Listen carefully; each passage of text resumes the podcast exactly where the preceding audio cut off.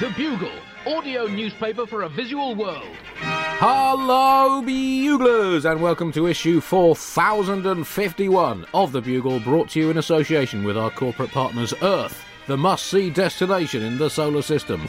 The human race, still one of the top 10 greatest species in the world. And Andy Zaltzman's 2017 The Certifiable History, the forthcoming stand-up show at the Soho Theatre from the 18th of December to the 6th of January. Today is Friday, the 1st of December. Tickets available on the internet, by the way. Easily the latest in a year we've recorded a Bugle so far this year, once again. For the umpteenth time this year. I am Andy Zaltzman, or at least that's what I've been told since birth, so let's assume there's some element of truth in it. And I'm broadcasting to you from London, where just 21 years from now, to the day, we will formally announce the launch of our first exciting new post-Brexit global trading bloc, the Britain, Uzbekistan, Libya, Laos and St Helena Institute of Trade. Exciting times. Joining me this week, a man who has seldom been described as one of the most influential figures in the evolution of funk music, who is generally unheralded in the annals of major championship golf, who is barely even mentioned whenever experts discuss the history of 19th century medicine, but I'm afraid Sly Stone, Arnold Palmer and Louis Pasteur were all either busy or wanted way too much money. So instead, we have to put up with Nish Kumar! Hello, Andy. Hello, Buglers. I don't know what history of funk you've been reading, Andy. I'll have you know I'm Croydon's Bootsy Collins. How are you, Andy? Well, how am I, Nish? That's a difficult question to answer. Knackered after a weekend of zero sleep due to the Ashes? Yes, I have been... watching England play cricket in Australia comes at a price. It comes at a price in terms of just the physical endurance required of watching top-level sport that starts at midnight, and the psychological endurance of watching England raise an unusually large flag of hope before setting fire to that flag of hope. Yeah.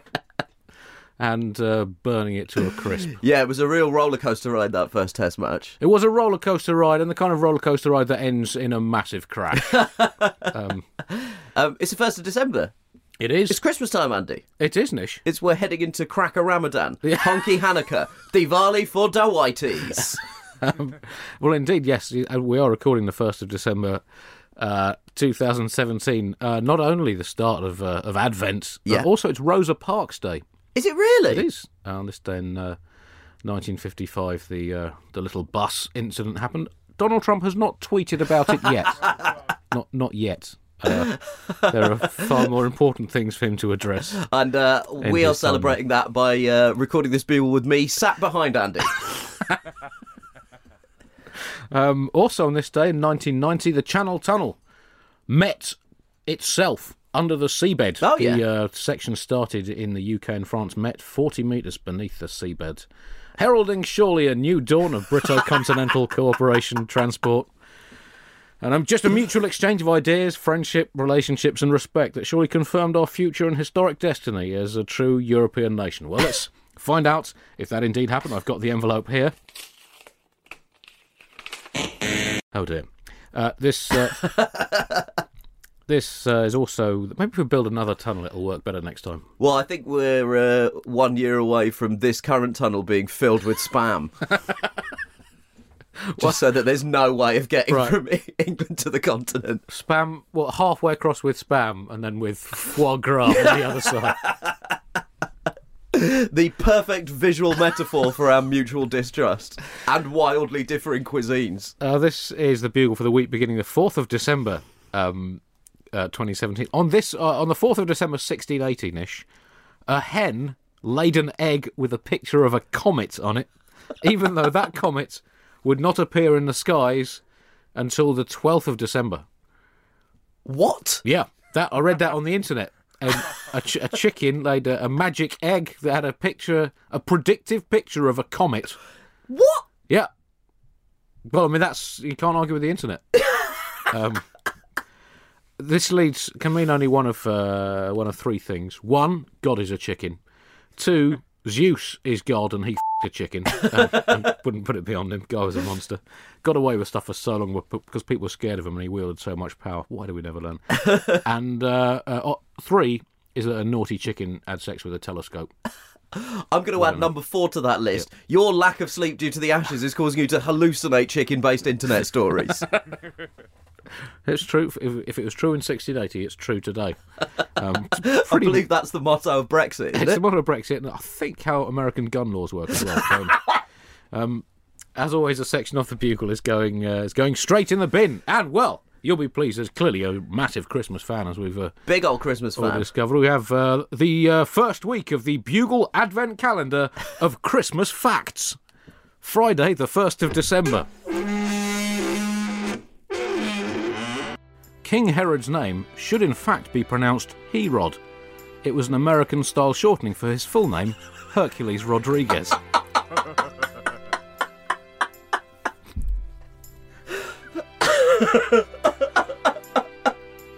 You have to wait till tomorrow for the next one. So you can't listen to this bit for another 24 hours. Saturday, the 2nd of December. Oh no, you've opened it early. You're like a spoiled child. Only 2 of the 3 wise men were actually wise. Melchior was a total f***wit. He had a fake degree certificate from the University of Nineveh. Balthazar and Caspar did most of the actual wisdom, whilst Melchior was reduced largely to the role of a prototype hype man, going, yeah, in the background. 3rd of December. The tradition of eating turkey at Christmas began when Mary, in the throes of labour in the manger, grabbed what she thought was a cylinder of gas and air, but was in fact a turkey, and bit its head off. The 4th of December. What we think of as Christmas Day does not in fact fall on the real birth date of Jesus. Did you know this? In fact, scholars now think that the 12 foot 8 inch Messiah, that measurement taken right at the end of his life, was in fact born in September. His parents, however, fiddled his birth certificate so he'd be eligible for the Galilee Under-9s Miracle Squad, which had a cut-off date of the 1st of October, the date the miracling season traditionally began. Tuesday the 5th of December. John F. Kennedy was a massive Christmas fan. When he announced the American lunar mission in 1960, he threw a massive tantrum when NASA said that the astronauts wouldn't be able to ride Santa's reindeer into orbit. Wednesday, the 6th of December. The reason Mary and Joseph had no money for the inn was because Joseph had just splurged 399 shekels on a new woodwork bench and drill in the Black Friday sales. Well, that'll do for the first week. I look forward to listening to this show, Andy, so that I can re-listen to that, because I'll be honest with you, I didn't hear anything after Hercules Rodriguez. I absolutely tapped out at that point. Also, in the bin, in our special Advent section, we review the latest Christmas ads. Obviously, the launch of Christmas ads seems to somehow become a news story. Yeah, that's right, yeah. For no discernible reason. Of course, the true Christian Christmas actually involves not the kind of commercialism we used to do today, but eating a healthy dish of hay, donkey manure and human afterbirth, giving plenty of iron for the cold winter season, then going for a cross-country ski like the 3 wise men did, as they made their way across snow-covered Middle East that chilly December back in 0 BC and or AD. And we look at the Christmas advert for the food outlet Real Meat, a brutally graphic 5-minute film of the baby Jesus chasing down and ritually slaughtering an escaped turkey with a chainsaw given to him by one of the wise men, which is the origin of the term myrrh. Anyway.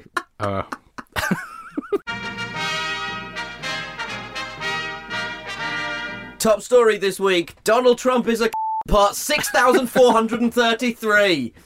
Andy, on Wednesday morning, Donald Trump retweeted 2 tweets from Jayda Fransen, the deputy leader of Britain First, a far-right nationalist group.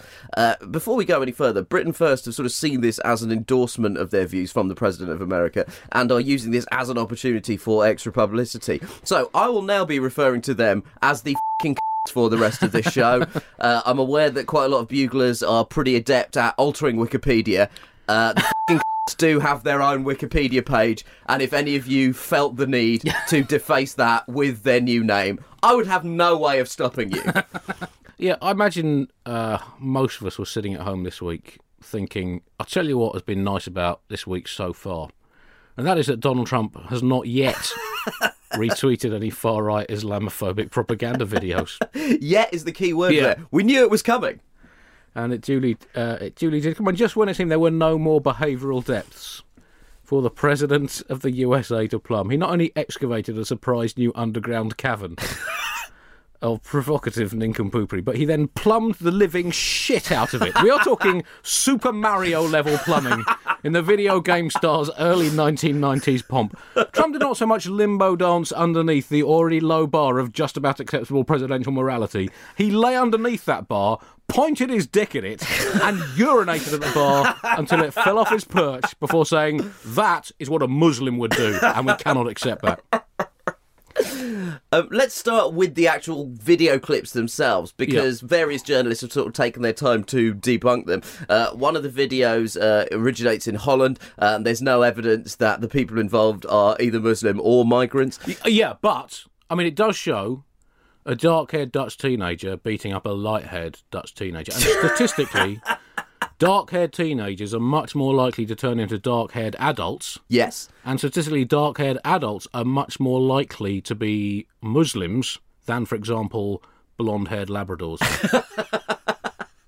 So you just have to be careful. You just never know what you're actually watching. So the first video had absolutely nothing to do with anything whatsoever. The other two videos, one of them comes from some violence from supporters of the then Egyptian president Mohamed Morsi, and the other is a video clip taken during conflict as part of the Syrian civil war. So at best, two of them have been severely dragged out of context, and at worst, one of them is a complete outright lie. But at this point, it wouldn't surprise me if Trump tweeted a video excerpt of the Disney cartoon version of Aladdin with the caption, "Muslims are a bunch of fez-wearing genie thieves." Let me just check, see if that's come up yet. Oh, it's not. He's complaining about the American judicial system again. Oh, what a surprise.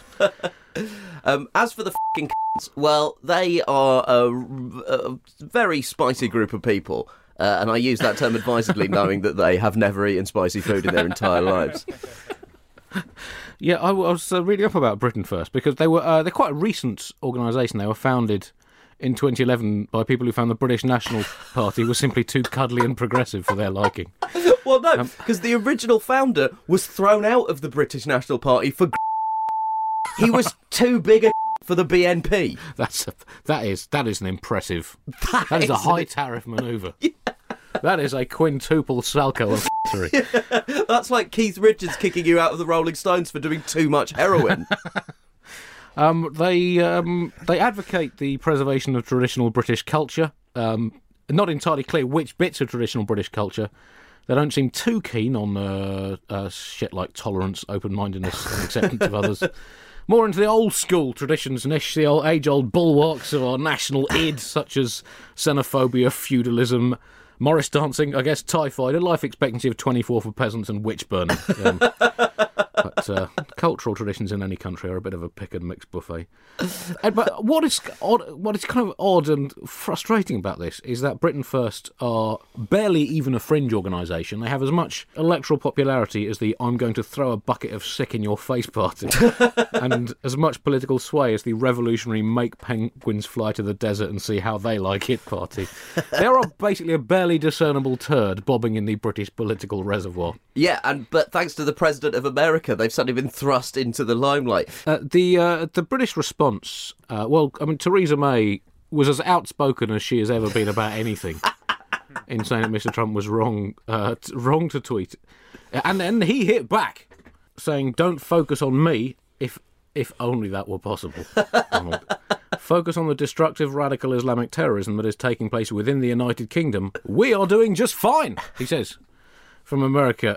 Now, I mean, he's got a point. I mean, if you look at the stats, yeah, as a proportion of terror attacks, America's doing much better than us at reducing the proportion of radical Islamic terror attacks. Yeah. So our homegrown non-Islamic radical terrorists are going to really have to step up to the f***ing plate. This is exactly the problem with the Premier League, Andy, as it is with our terror attacks. We got too many foreign imports coming in. We're neglecting our homegrown terrorists. Look at America. They have really invested in grassroots terrorism.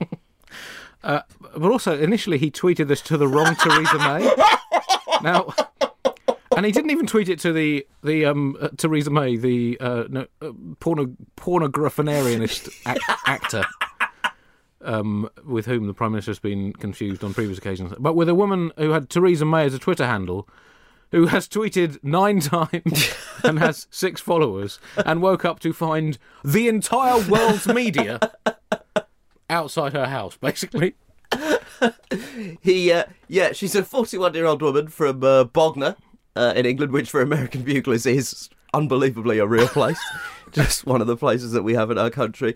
And she was, sort of baffled by the attention. And she was quoted in the one of the British newspapers this week as saying, "It's amazing to think that the world's most powerful man managed to press the wrong button," which is, that is alarming. Very concerning analysis from Ms. May. Yes. She's basically... particularly given what buttons he has at his disposal. Yeah, the worrying thing about this is the whole world could end because the President of America was attempting to rage tweet Domino's Pizza and ended up pressing the big red button and launching a bunch of nukes when he was trying to send out the tweet saying, "Terrible pizza from failing Domino's. Your so-called meat feast is hashtag fake news. Mainly bread and cheese. Sad. Hashtag make pizza great again. What do you mean I pressed the wrong button?" But anyway, I mean, thankfully, Nish, we've, despite the wave of radical Islamic terrorism that is taking place in the United Kingdom, we've both escaped death at the hands of the, now majority of crazed Islamicist extremists who make up a solid 70 to 80% of the population of Britain, who have transformed this country into a de facto caliphate. Disappointingly, though, the trains are still shit. Now, you would have thought, if we're going to live under the dictatorial rule of an autocratic, ideologically driven regime, at least the fucking trains would run on time. I mean, that is how I know that we are still free in this country, is the Southern Train Service through Streatham Common being late. If it ever turns up on time, and that is a big fucking if, I'll start to worry that I might never be allowed to read a single poem ever again. This has raised some sort of serious doubts about whether Donald Trump is going to be able to make his planned visit later on in the year. Because Theresa May has obviously sort of come down as hard as she sort of comes down against anything. But some elements of the sort of conservative press in this country have launched a defence of Donald Trump. The Daily Mail published their leader comment yesterday where they said, that whilst they sort of condemned his behaviour and the actions of the fucking cunts. I'm so sorry, Chris. This is going to be... I really hope you didn't have any plans for your Friday evening. They said that whilst he was, they condemned Donald Trump, they also reminded their readers that he was the elected leader of our staunchest ally and, most crucially, our most important trading partner. They then went on to say, because Labour has sort of raised some doubts about whether it's suitable for him to come on a state visit because it might be of embarrassment to the Queen. This is a direct extract from the Daily Mail's leader comment about this. "This is the same Queen who has broken bread on state visits with the Romanian mass murderer Nicolae Ceaușescu, Zimbabwean tyrant Robert Mugabe, Zaire's kleptocratic Mobutu Sese Seko, and Syria's blood-soaked President Assad, not to mention Vladimir Putin. Mr. Trump is a saint compared to these men. Her Majesty will recognise this visit is not about endorsing Mr. Trump, it's about honouring the great and hugely important ally he represents, one that will be more vital than ever after Brexit." Now, I've got 3 things to say. Okay. About this. Firstly, the lesson the Daily Mail seemed to have drawn is don't ever learn from history. If the person who wrote this had been the protagonist in the film Groundhog Day, that movie would have literally gone on forever with Bill Murray learning nothing over and over again ad infinitum. Number 2, just because Trump isn't as bad as Assad or Mobutu does not mean he's not still a total aim a little bit higher. Hey, in fairness, he's never used chemical weapons on his own people. I say get him round for a barbecue with a +1 for Melania. And number 3, thank goodness that we dealt with the economic powerhouse that is Robert Mugabe's Zimbabwe. Thank goodness we prostituted all our national values to maintain a steady trading relationship with that economic thunderbolt. At this point, we would deal with Darth Vader if he promised to bring back manufacturing jobs to this country by awarding us a contract to produce the next Death Star in Sunderland. Well, jobs are jobs, Nish. Amber Rudd, the Home Secretary, responded in slightly cryptically, "The importance of the relationship between our countries and the unparalleled sharing of intelligence between our countries is vital. It has undoubtedly saved British lives. That is the big picture here, and I would urge people to remember that." And the subtext of those words essentially is 3 years, 1 month, 21 days. Just hang on, everyone. The events of this week have reminded us, if we needed reminding, that Donald Trump is the Roger Federer of unimaginable stupidity. And Brexit truly is his Rafa Nadal. But it's not what he tweeted or the things that he said and done that makes me not want him to come to the UK, Nish. Really, it's more what Lee Harvey Oswald did. It just means... I just don't trust white Americans in cities where cars go. And I'll tweet you a f***ing video link if you think they're okay. I keep reading these articles saying, oh, this is all of these tweets are just a smokescreen from the budget and everybody that's getting distracted by, oh, you're really... But it's not... It doesn't... You can be outraged by two things. The tax bill is obviously an absolute bag of shit. But you can't just breeze past the fact that the president of America is now openly endorsing fascists. Oh, well, you say that, but a lot of people have said just retweeting it without checking anything about it does not constitute an endorsement. Anne Coulter, the Conservative commentator. And f***wit.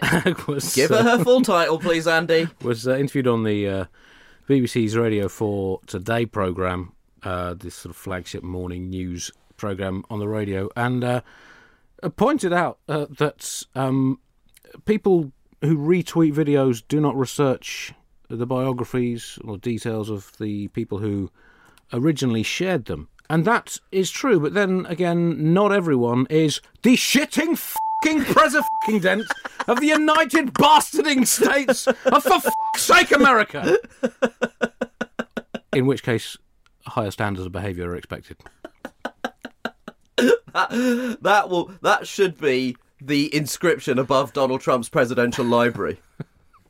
A Conservative MP, Nadeem Zahawi, wrote to Trump to ask him when he does come to Britain to visit diverse areas such as Manchester, Birmingham, Coventry, to be shown how Muslim communities in Britain live peaceably within the UK. But the problem is, Nish, that kind of proof does not count for anything with Donald Trump, because he can go online any time, look at a video of ISIS doing something horrific in Syria and know that the streets of Bradford are aflame. I think it's time to move. One more tweet from Donald Trump. Yeah. He's as much of a Christmas fan as you, Nish. Very excited about the start. Yeah. He said, the Christmas story begins 2,000 years ago with a mother, a father, their baby son, and the most extraordinary gift of all, the gift of God's love for all of humanity. Or, on another interpretation that might be more relevant to Mr. Trump's presidency, it begins with people giving birth in a f***ing manger with a donkey as the midwife because there's no decent public health care. Absolute spanner. Sorry, that's disrespectful to the obvious. Mister, you absolute spanner. It's going to blow his mind when he finds out that story took place in the Middle East. He's going to absolutely lose his shit. I think he will. If somebody doesn't caption one of those photos, he's going to end up retweeting it going, Muslim man forces wife to give birth in shed.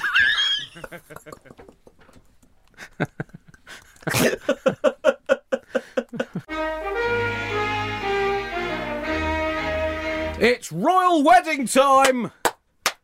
God save our gracious Queen's grandson, long live our glorious Queen's grandson, God save the Queen's grandson. Well, we are here in London, I'm going to just try and block that out. I mean, the look on your face is going to be hard to shift from... So happy. Yeah. Oh, I knew I shouldn't have had that coffee. That close to a record. We are here in London, the capital of global romance, we are alive with excitement. Prince Harry, the professional prince, a man who can prince pretty much anything, anywhere these days, so princelily as he honed his imprincification skills over the 33 years of his pro-princing career, is betrothed to be wed to Meghan Markle, the actress, humanitarian campaigner and no-time Wimbledon champion. How have you been? I mean, I've just been bunting stuff. I've been bunting the living shit out of anything I can lay my hands on. There won't be a square inch of London left unbunted if I get my way. Andy, I'm genuinely excited. Prince Harry has got a non-white wife. We've done it, Andy. We finally got a person on the inside.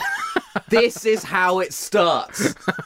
This is how we get away, and next it'll be a black James Bond, and the next thing you know, chocolate Prime Minister. It's coming. Meghan is our first person on the inside. You're putting a lot of pressure on her there. I read a tweet this week from a couple of people saying, you know, it's nice that Britain has sort of moved on in terms of its conversation about race, and that, you know, this is evidence of a glowing progressive nature of our attitude. And I'm assuming that those people are not in Britain, because I was in Britain this week and it was an absolute shitfest of borderline racism in the media. The Spectator, which is a...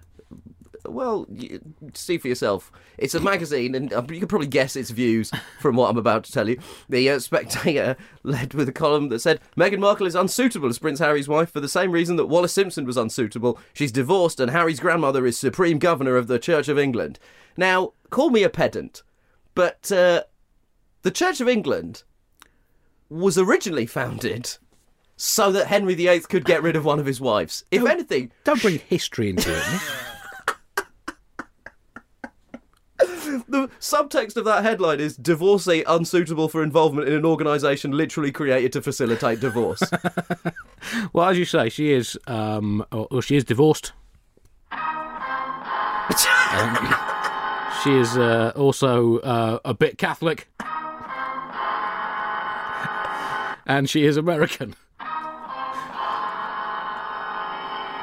So we haven't updated our sound effects since the 1930s, unfortunately.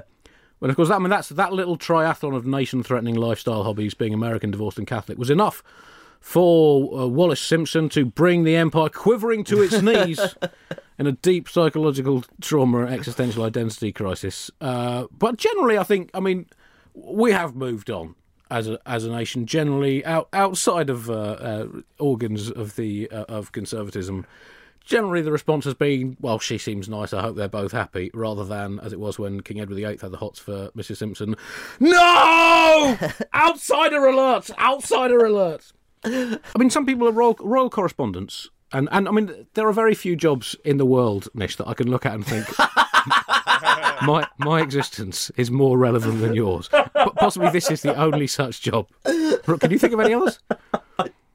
I genuinely can't. But royal correspondent is. I mean, it is. It's royal correspondent, us, and social media manager.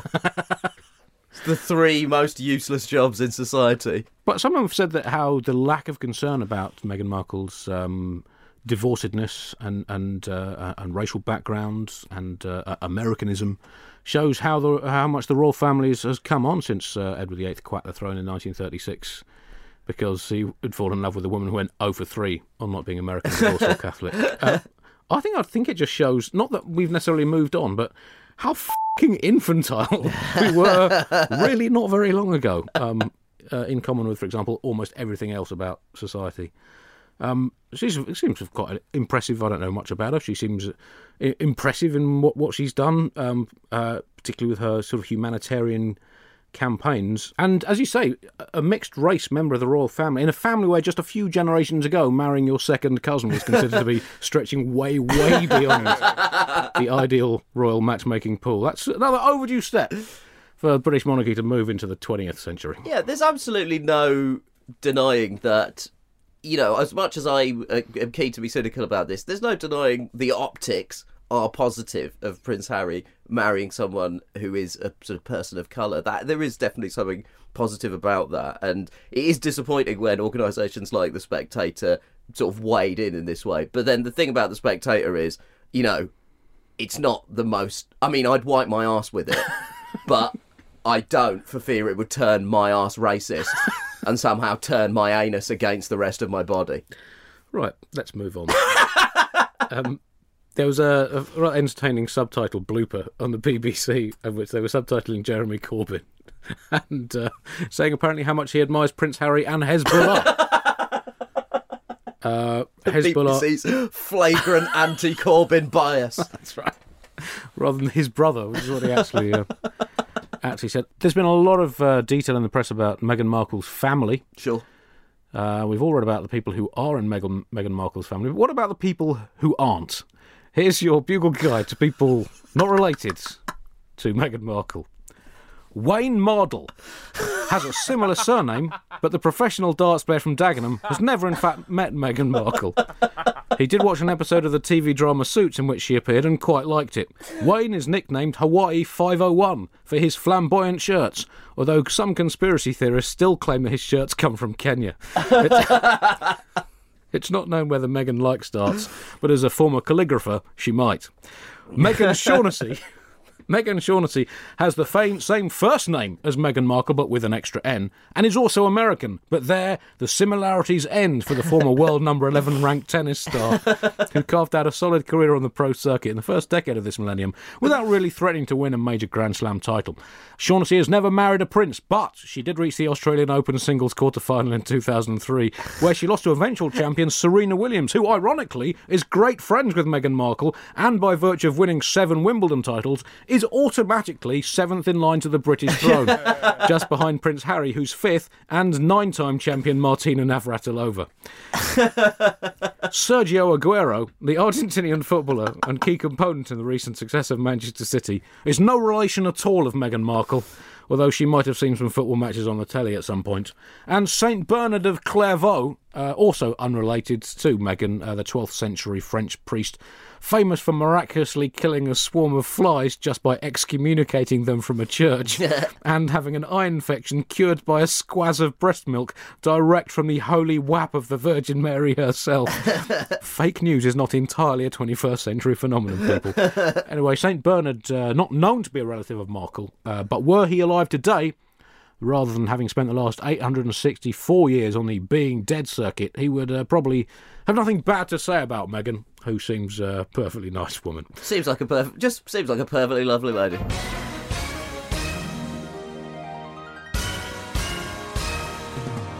Some quick Bugle breaking news now. Silvio Berlusconi has a new face. Disappointingly, he didn't go for the Meghan Markle. Very disappointed that Silvio didn't go for that. The news about his new face has overshadowed other news, for example, that he's about to stand trial again for bribing a witness in the Bunga Bunga sex trial. Because, well, it's a trial involving Silvio Berlusconi. Who gives a shit anymore? But his new face, Nish. It's alarming. It's an exciting new frontier for the human head. It shows what possibilities lie with. I mean, I know we should not judge politicians on their physical looks, particularly not politicians who have such an impressive track record of outright misogyny as Berlusconi. But he does look like he's escaped from a new reality TV show, I'm a Celebrity, Embalm My Face. It does look rather like it's been done by the same woman who restored that Jesus painting in a Spanish church about 5 years ago. A rather enthusiastic but artistically non-Michelangelic octogenarian lady who turned the alleged savior of humankind into something resembling a giant peanut in a gorilla costume. It's like he went into the sort of office and said, "Look, can you make me look like I'm permanently in a wind tunnel? Is there any way you could make it look like my face is under permanent G-force?" Incidentally, his trial, the latest trial, will begin in... Yeah, you'll have to be more specific. Will begin in Siena in February, and we'll see the prosecution lawyers race Berlusconi on horses around the town square to determine his guilt or innocence. Lobster news now, and Andy, Pepsi's marketing campaign appears to have taken a very dark turn because a lobster has been found in the sea with what appears to be the Pepsi logo etched into its claw. Do we know whether this was is this voluntary? Is this like a deliberate lobster tat? Is it just a massive fan of? It's unclear whether this is maybe where Pepsi got the logo from. This is just part of the patterning on a lobster claw, and John PepsiCo saw it and thought, well, I'm having that. Right. But it appears to be because of the unbelievable levels of pollution in the sea. Oh, that old chestnut. that old chestnut. And a Pepsi logo appears to have somehow found itself etched onto this lobster's claw. And I was reading one of the articles about this, and one of the environmental investigators has said that the pollution is now so severe that crabs are now making homes out of bottle caps and cosmetic jars, and they managed to find a crab that has even converted the inside of a doll's head into its home. The sea is basically now a Ken Loach remake of The Little Mermaid. Interestingly, with this lobster with the Pepsi logo on its claw, when it was cooked, it changed into a Coca-Cola logo. This is the worst publicity for Pepsi since their own last advertising campaign, which featured Kendall Jenner essentially suggesting that the Black Lives Matter protest could be solved by an ice-cold can of what can only be described as shit Coke.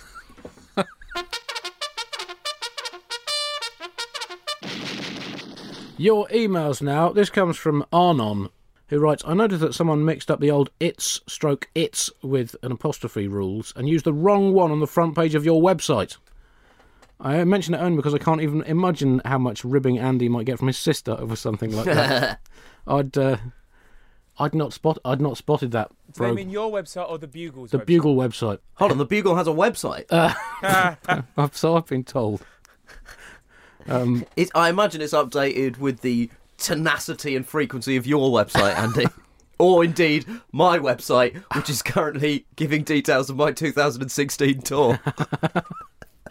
I do need to update my website because I have a 2018 tour that I need to alert people to, as well as the Soho run. That was a rogue apostrophe. They are. I can only apologise. Had I seen that, I would have instantly smashed my computer to pieces. Shall I change this whilst you finish the show? Yeah. I think we can all agree this is the biggest faux pas anyone has made on the internet this week. I can't live with the shame. This came from Dan Jude Robinson. When the latest podcast dropped, it came through on my alerts as, quotes, Australian marriage equality is now available from the Bugle. Well, that's true. How awfully nice of you, says Dan Jude. I'm sure they will be most appreciative.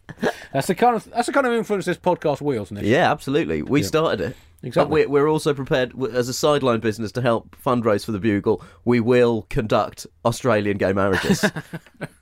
We're quite happy to do that for a little extra cash. This just came in from Dave in Olympia, in the United States. Is that Washington State? Wah! Well, it's Nish. Given what's going on in Washington, wah! It's probably the appropriate sound. At the end of the last podcast, you spoke with someone about what you said was going to be cricket. He puts in quote marks. Oh, f*** you, mate. Being that English is obviously not your first language, it is already difficult to understand you from the American perspective. Those are some big f*** yous going your way, Dave. But the utterances you made during the segment could only probably be described as having the coherence of Donald Trump arguing with his reflection about which one of them is fake news. Or Nigel Farage self-mutilating himself with an opioid-addicted penguin whilst yelling at his hairstylist, dark hair does not belong here. I thought perhaps he had snapped or had a serious health condition that my president says your socialised failing healthcare cucks can't fix because they are, quote, sad. Very concerned, says Dave. Well, good email, Dave. Yeah, the cricket has. Well, it's been traumatic, Nish. I mean, England, it's not been ideal. There was we did play unusually well for 3.5 days and then collapsed. If I may quote myself, like a prim Victorian lady at the unexpected sight of a gentleman's danglers.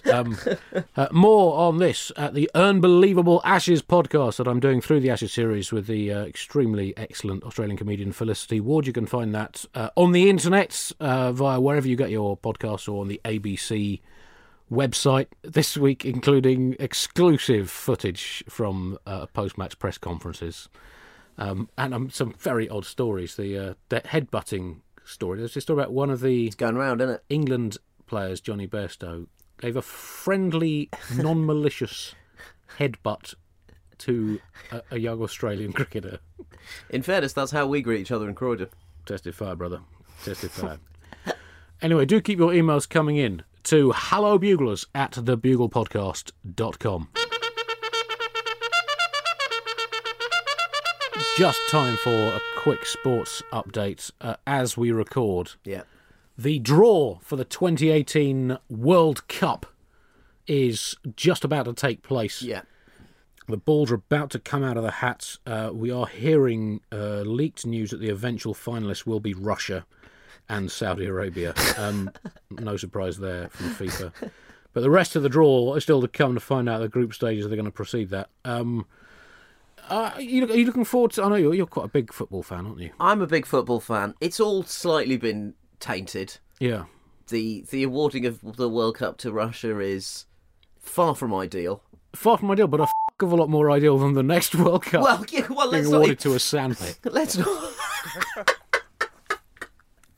not... Let's not even... Let's cross that particular shit bridge when we come to it. The first one is and it's going to be very hard to get enthusiastic about this World Cup. If England end up drawing Russia in the group stages, given what happened at the last Euros, we could be talking about a lot more than a football match because the somewhat enthusiastic nature, just the excessive enthusiasm of some sections of the Russian support. Yes. It's. I mean, we in Britain are not necessarily historically in a place to criticise the violence of other countries. Absolutely, fans. People in glass houses should not colonise other people's stones. But no doubt it will be a thrilling staging post on football's journey towards total spiritual death. And 2026 in ISIS, Andy. 2030 in North Korea. I've said it once, I'll say it again. We will have full, exclusive reports on the World Cup between now and whenever it finishes in July. That brings us to the end of this week's Bugle. Don't forget to buy your tickets to my Soho Theatre show, Andy Zaltzman's 2017 The Certifiable History. That runs from the 18th of December to the 6th of January with a few days off. You can get them at the Soho Theatre website. Nish, anything to plug? My 2015 touring show is currently available on Netflix. Oh, awesome. It's under Live at the BBC, which is a series that's available, and it's episode 1, and it's available right now on Netflix in some countries. Okay. It would be very helpful if I knew what countries it was. It's definitely available in the UK. Yep. But I don't know where else it's going to be available. Okay. I hope, but based on my interaction with Bugle fans, national borders do not seem an obstacle to them seeing things. Right. So, through fair means or foul, somehow I'm sure you'll all be able to track it down. But yeah, it's Live at the BBC, and it's my 2015 show in which I predict an optimistic future for the political left and praise the comedy of Louis C.K. So why not have a watch of that if you want to see a man who is unaware of the fact that he is about to be hit by the meteor of events. That's it for this week, Buglers. Do send us some emails to hellobuglers@thebuglepodcast.com, and I'll be back next week with Alice Fraser and Tiffany Stevenson. Until then, goodbye. Bye.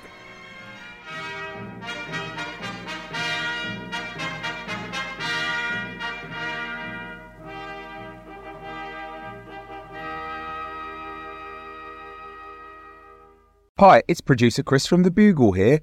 Did you know that I have a new series of my podcast, Richie Firth Travel Hacker, out now? It's the show where Richie Firth and I talk about how to make travel better in our very special way.